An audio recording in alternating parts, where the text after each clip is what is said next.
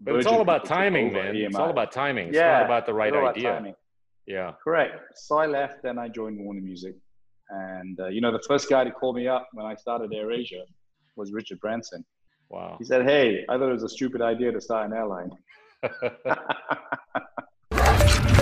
Inilah Endgame.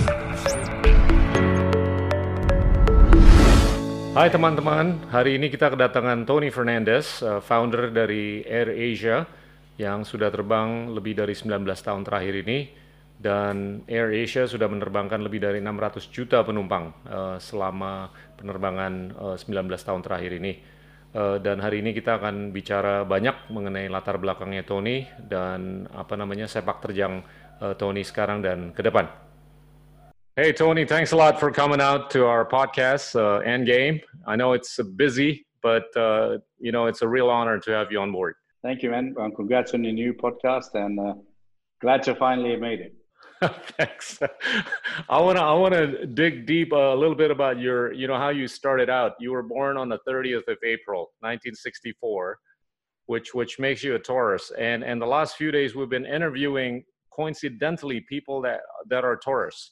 Uh, do you believe in horoscope? Uh, not really, but um, most people in Asia do, and they seem to like Taurians, uh, and they and they like the fact that I was born in the year of the dragon. So uh, I use it where it where it helps. Good, good, good. But you know, when you read when you read the characteristics of a Taurian or someone who's born in the year of the dragon, there is a lot of similarity to my personality. Uh, which so, which is which is what? Which is uh, never giving up. Okay. Stubborn.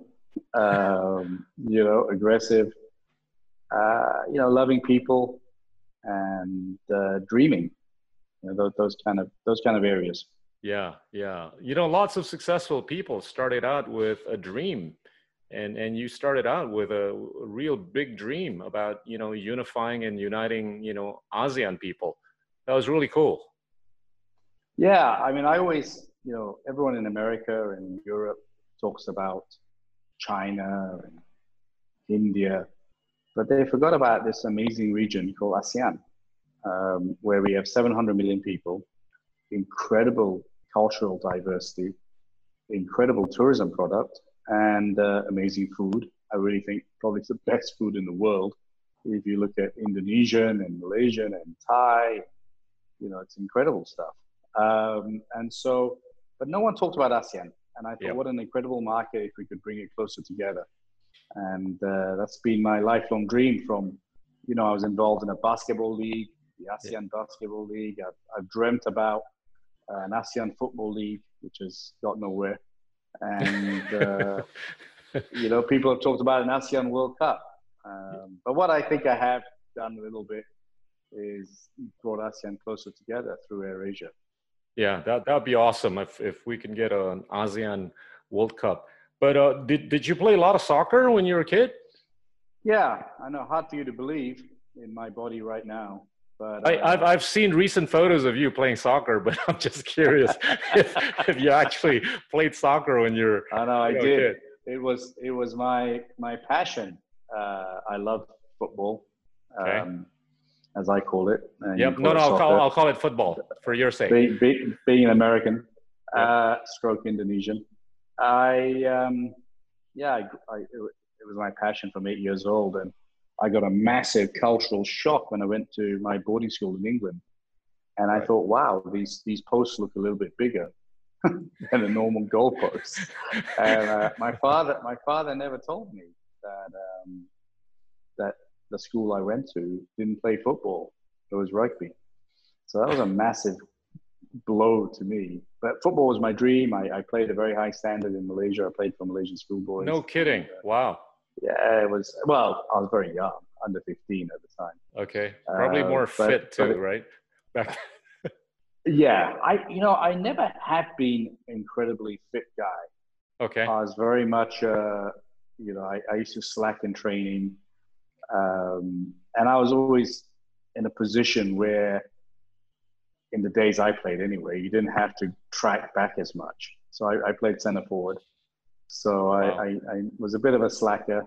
I think in today's football, I would have been thrown out a long time ago. you, you mean you never wanted to be a striker? I, w- I was a striker. I oh, the center be, strike. Oh, center forward. Okay, yeah. I got you. I got center you. forward. Yeah. yeah. I was a center forward, and uh, you know, but all those dreams came crashing when I was sent to boarding school, which, which where they only played rugby. Tell, tell, tell me about your experience at a boarding school in, in, in the UK. I know you went there uh, early enough. and Yeah, I went when I was 13. Okay. I had never been to, I'd never been to England.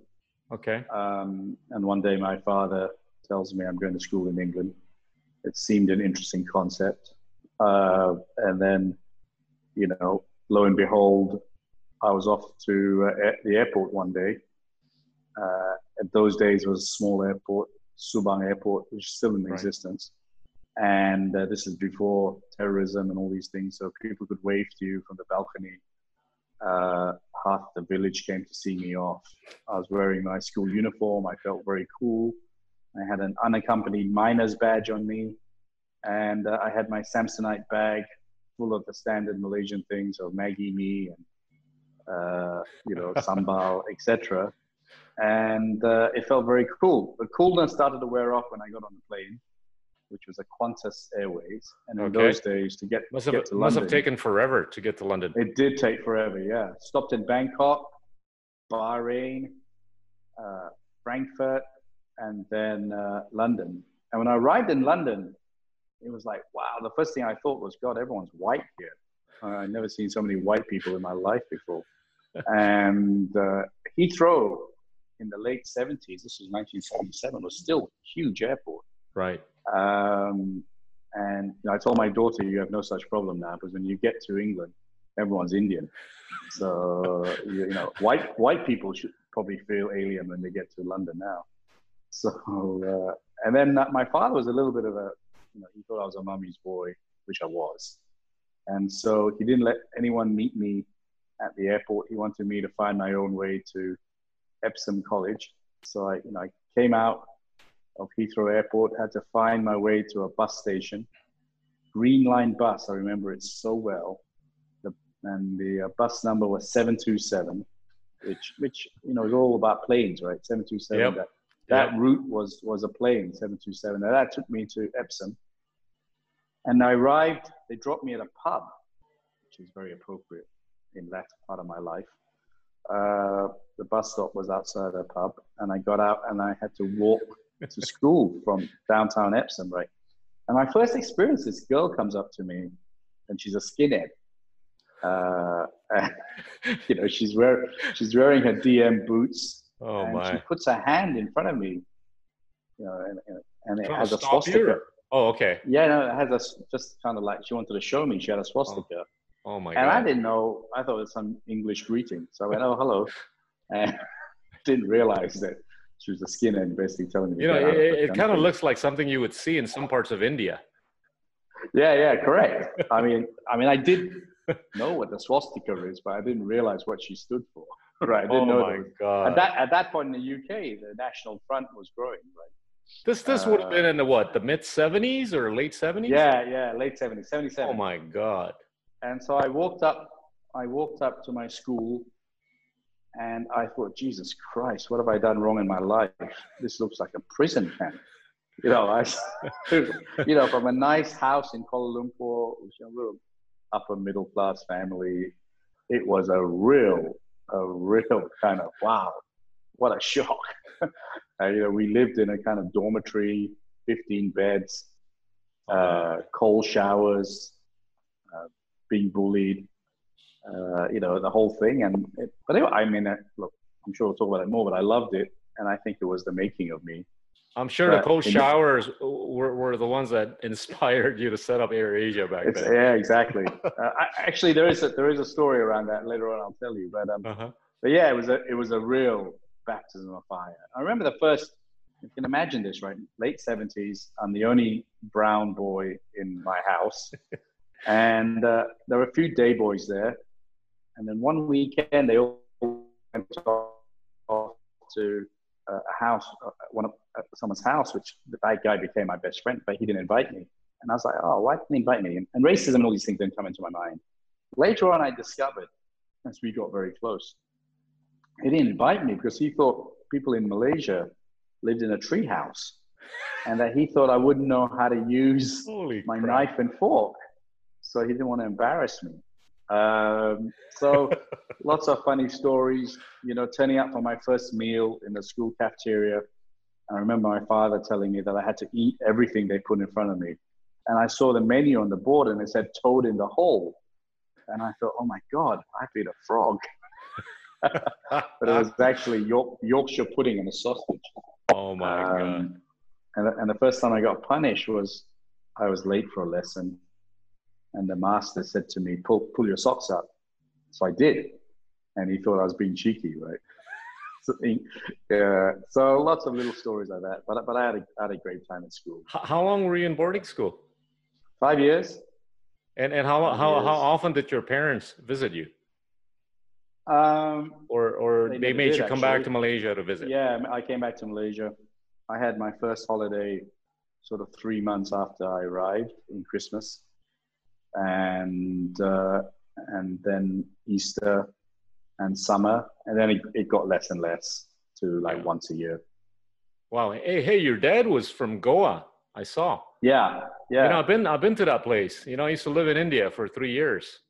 oh, did you? That's that's a real fun place.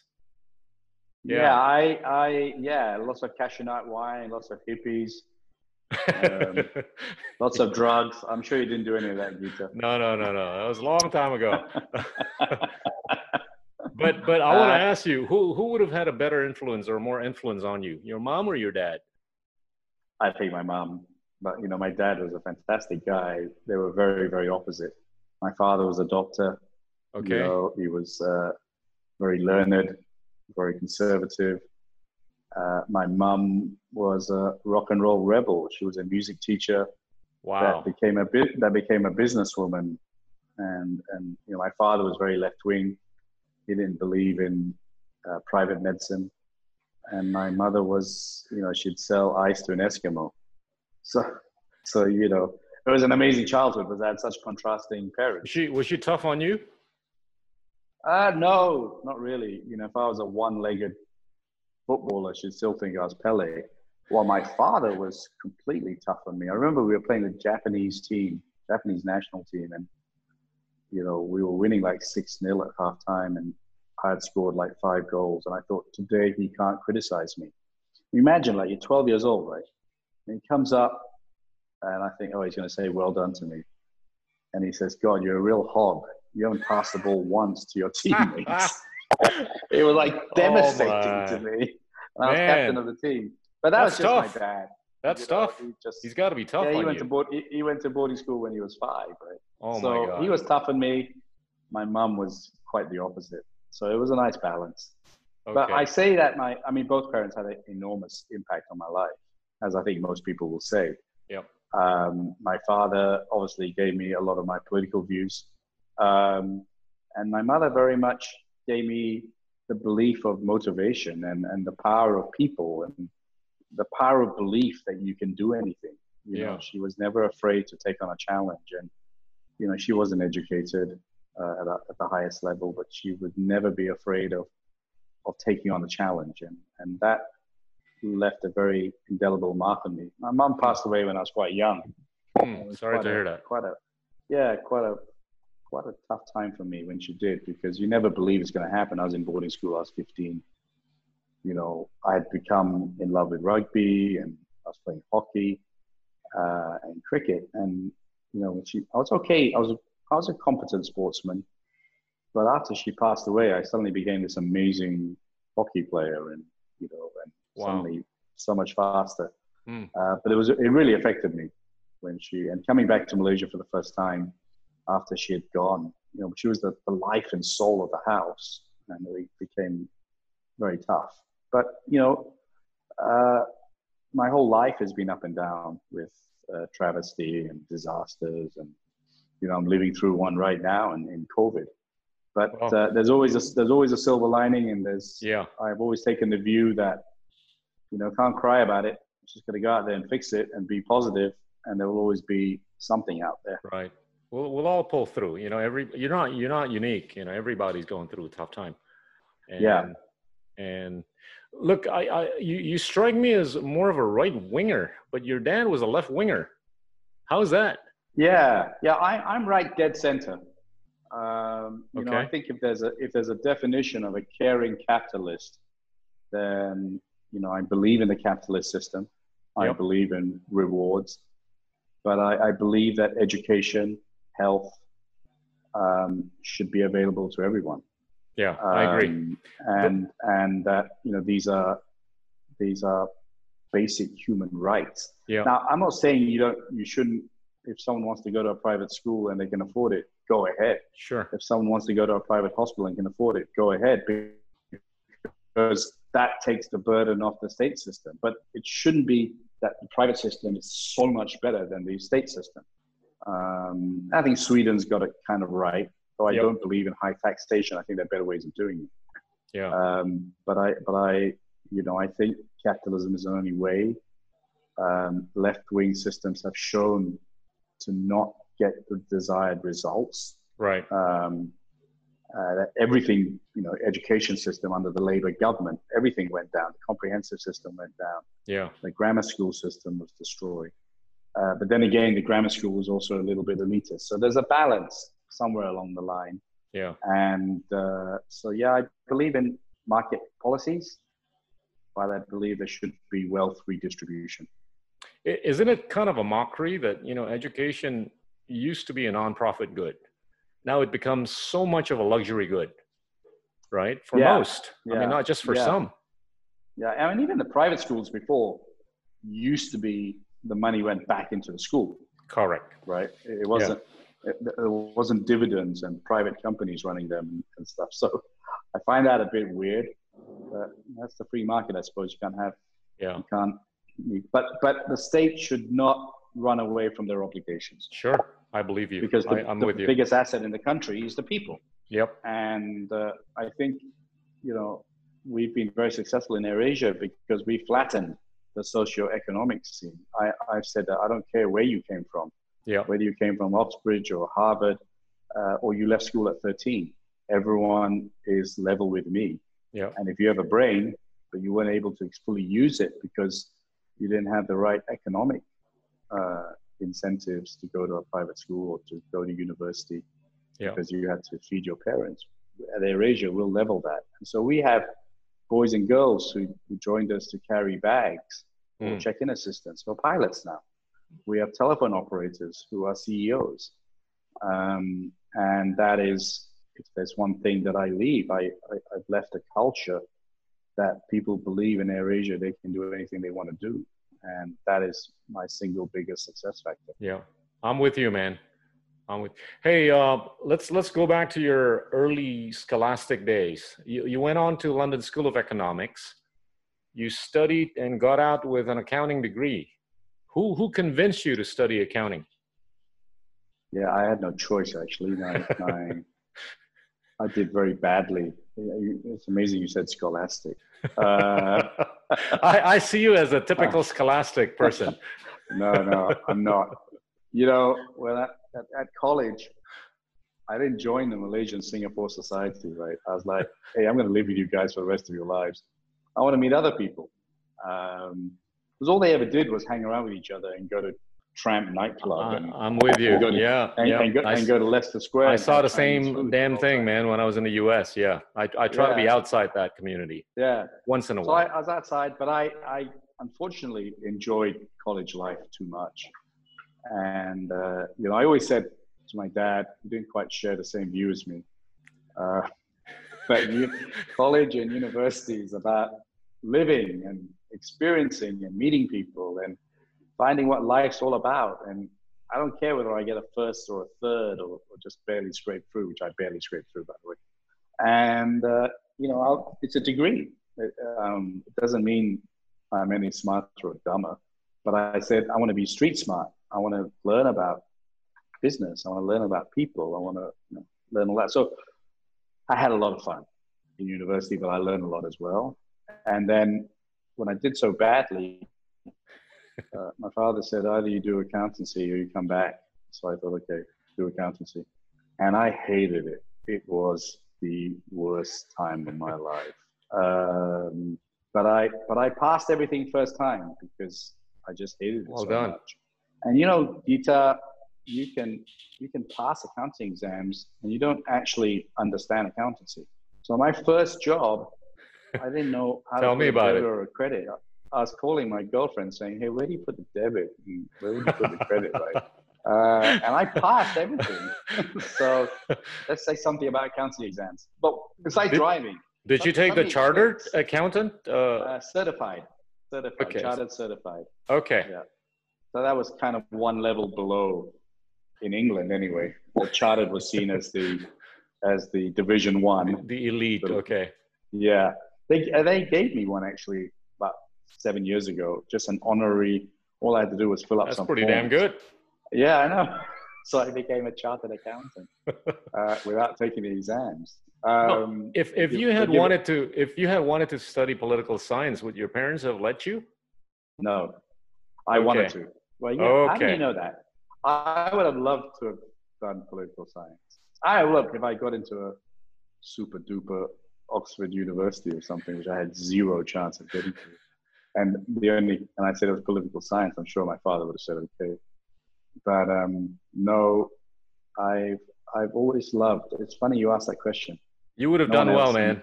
I reach you. yeah, I loved. Uh, I would have loved to have studied political science. Yeah. I'd love to be a politician, to be honest. Hey, I, I can you. see that as your end game in a big way. I can see you Oh, running a big country.